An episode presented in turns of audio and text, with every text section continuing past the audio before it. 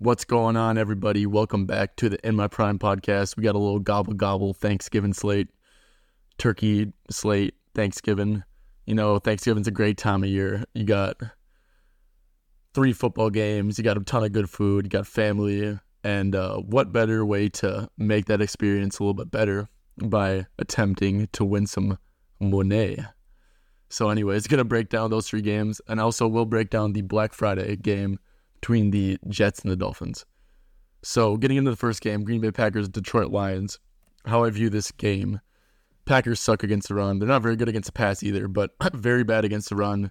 Packers without Aaron Jones, offense is not very good anyways. Detroit at home puts up points, wins football games, even though they look pretty, look pretty unimpressive uh, last week against the Bears. But going to chalk that up as to more variance. Bears were able to take advantage of Detroit's run defense, which is not very good and Goff just made a ton of mistakes that are uncharacteristic un- uncharacteristic of him. Had like three picks, so chalking that up to more variance. But Detroit at home, man, put up points. They usually blow teams out, especially inferior teams. This Green Bay offense, man, is just not good with Jordan Love and no Aaron Jones. Now they won't be able to run the ball, so think a very negative game script is in place for the Green Bay Packers. Very positive one, obviously for Detroit. Anyways, first pick of the slate is going to be Jahmyr Gibbs over 44 and a half rushing yards is where I played it. Make sure to join the Dub Club, get that play in real time. Uh, now Jahmyr Gibbs, the best available line out there is um, okay. So still 44 and a half at minus 120 at Caesar is good. Uh, so uh, 45 and a half minus 120 at MGM as well. And those are probably like the two playable lines still.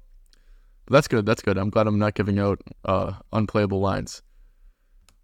So reasoning for Jahmyr Gibbs over 44 and a half rushing yards. So he's in like a slight 1B with David Montgomery right now. Uh, Gibbs with Monty out played like amazing, and he is like locked into a slight 1B role, I think. So before that last drive in that ugly game, Gibbs had eight carries compared to Monty's nine. Monty got three uh, carries on that last drive to make it eight to 12. But the week before that, Gibbs had 14 carries to Monty's 12.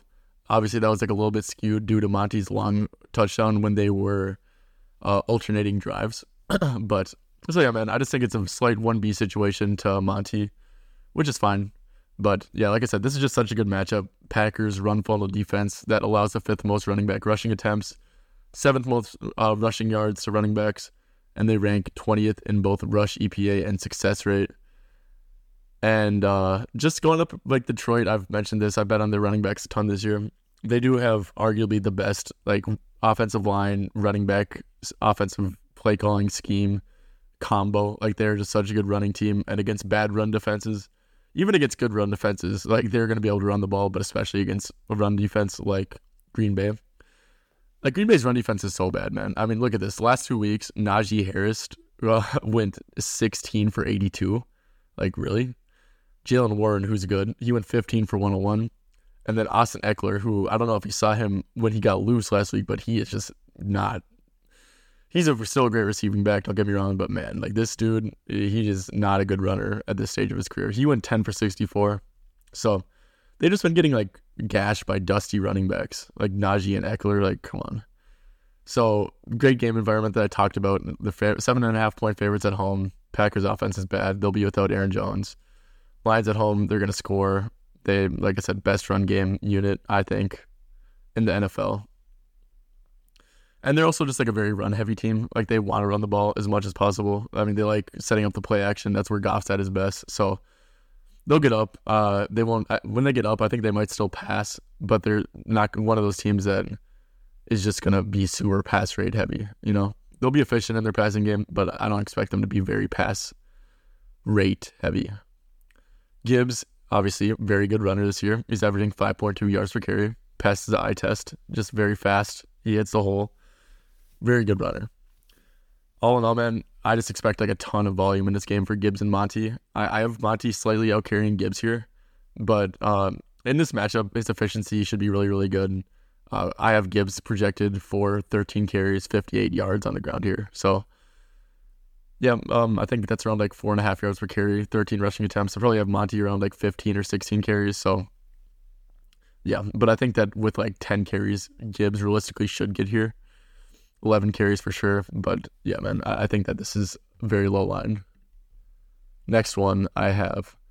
I gave up this one. I didn't even give a write up for it. Um, this is like not playable. I just wanted to mention, I tweeted this too. Romeo Doubs opened up at 25 and a half receiving yards at PointsBet and at Prop Builder.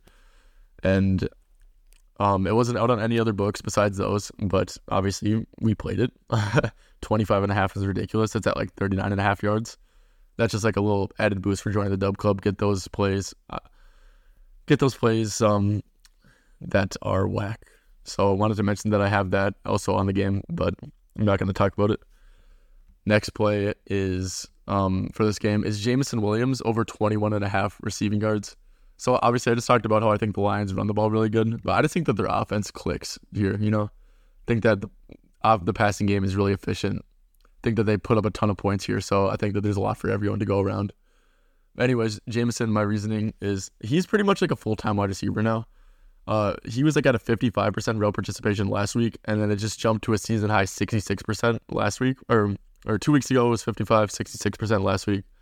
And he also he made like a huge play in the game. So they were down two scores, and they were struggling a little bit. Jameson had like a 30 yard touchdown where he absolutely burned the defender, and that was like pretty much game saving for them because it gave him enough time to get a stop, get the ball back.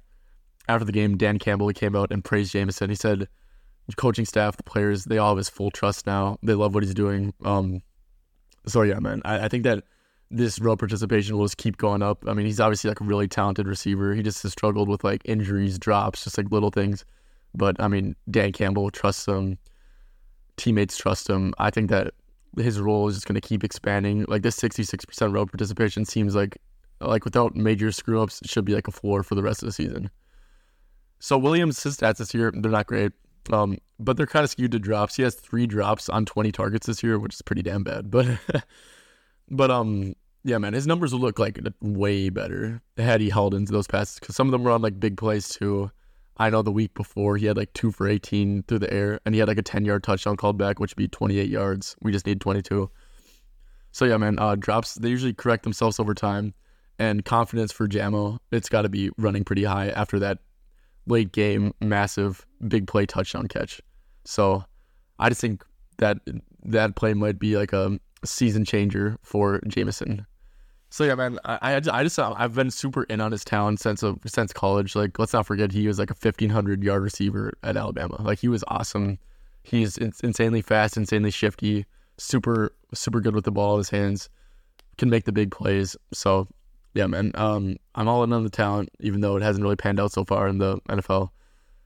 But I'm also all in that his play has earned him like along with more playing time. But I think it's also kind of earned him more targets, more schemed looks moving forward. So I'm just in on like the trajectory for Jameson.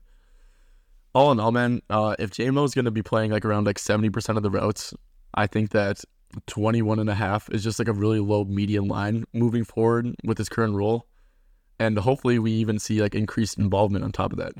So yeah, man, we know Detroit at home in the dome, they're gonna have some explosive plays for the passing game.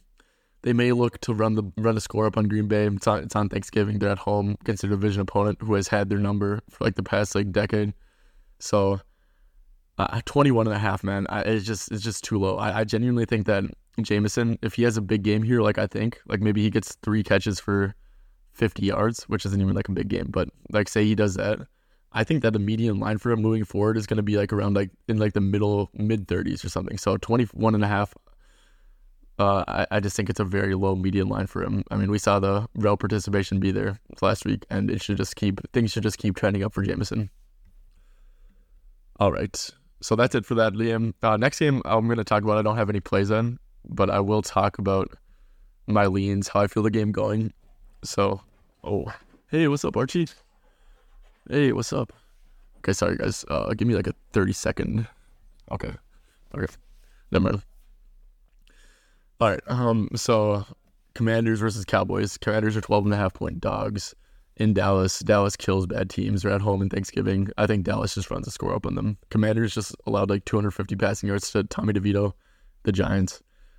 It's gonna be ugly, I think. Um, I really like Dak and CD. I think they both go off. CD's line is like ridiculously high, so I don't know if I can get to it, but I might end up doing that.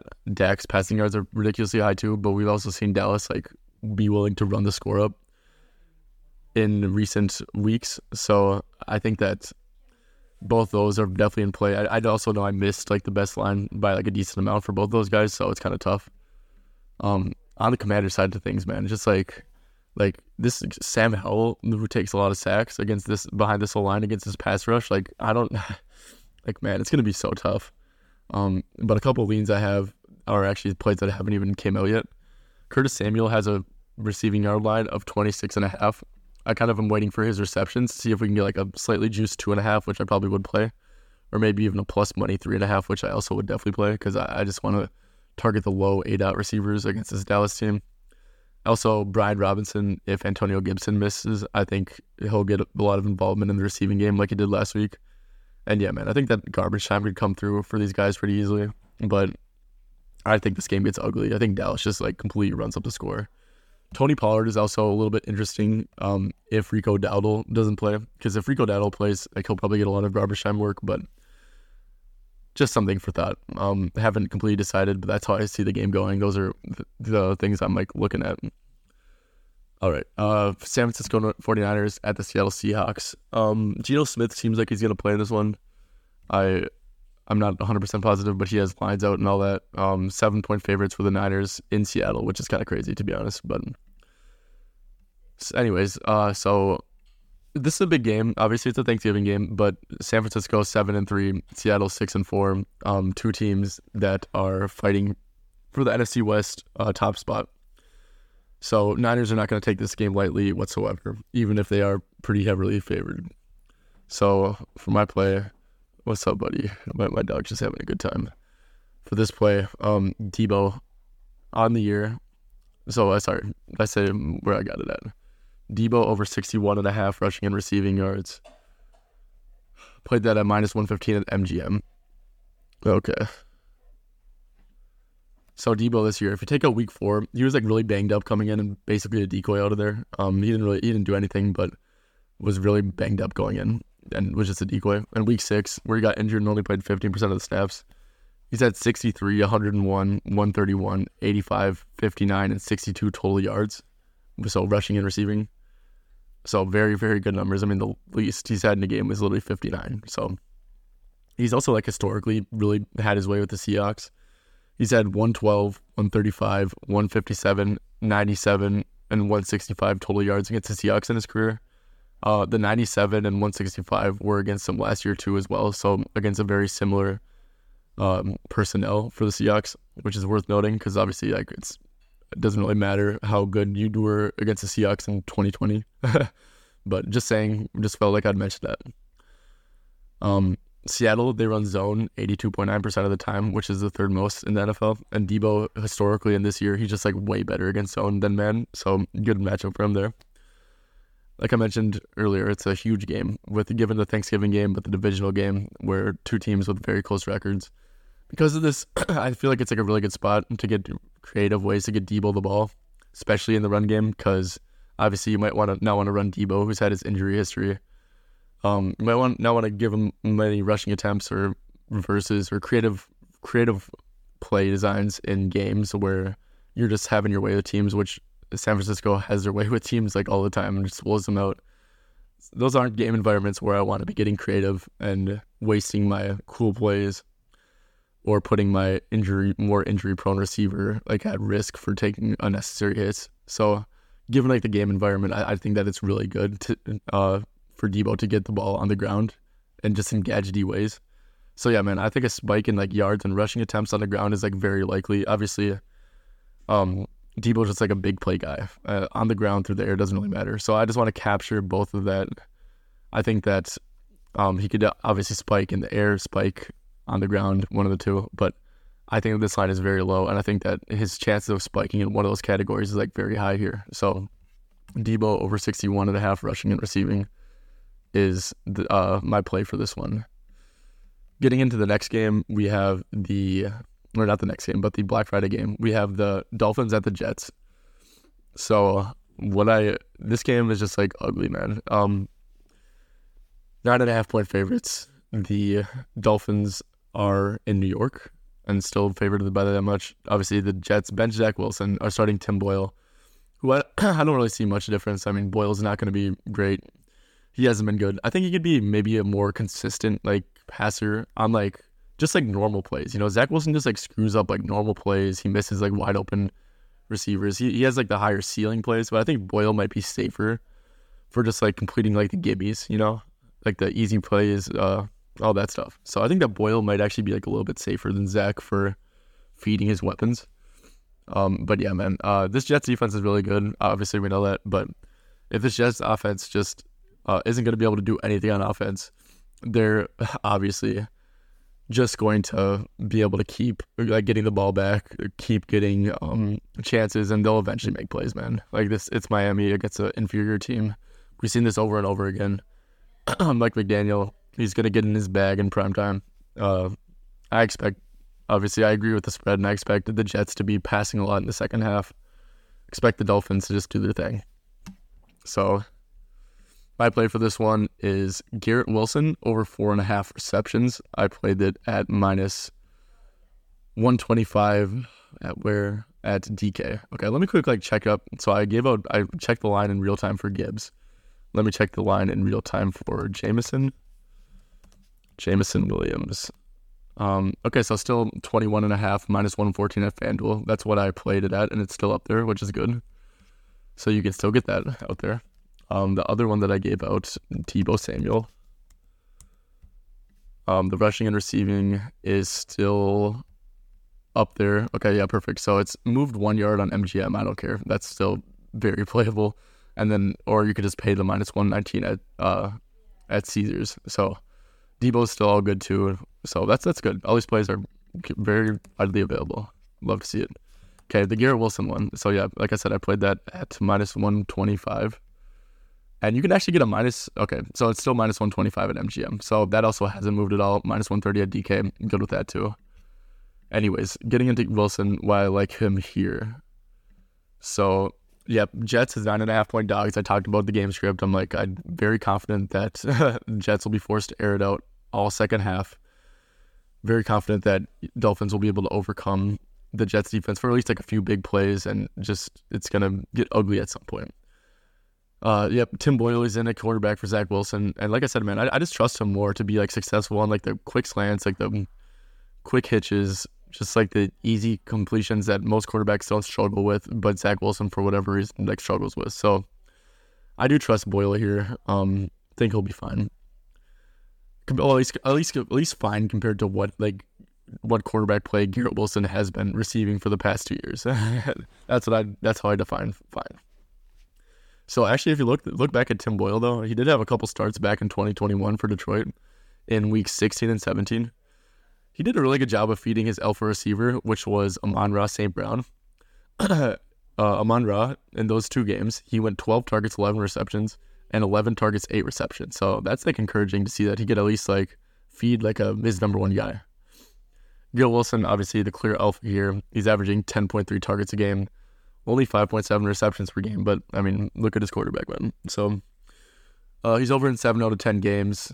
And yeah, it's just like four and a half is like we weren't even seeing that with Zach, and now, like I said, I don't see this as a downgrade. So we were not seeing four and a half with Zach, and I don't see this as a downgrade. So I think that it just has clear value.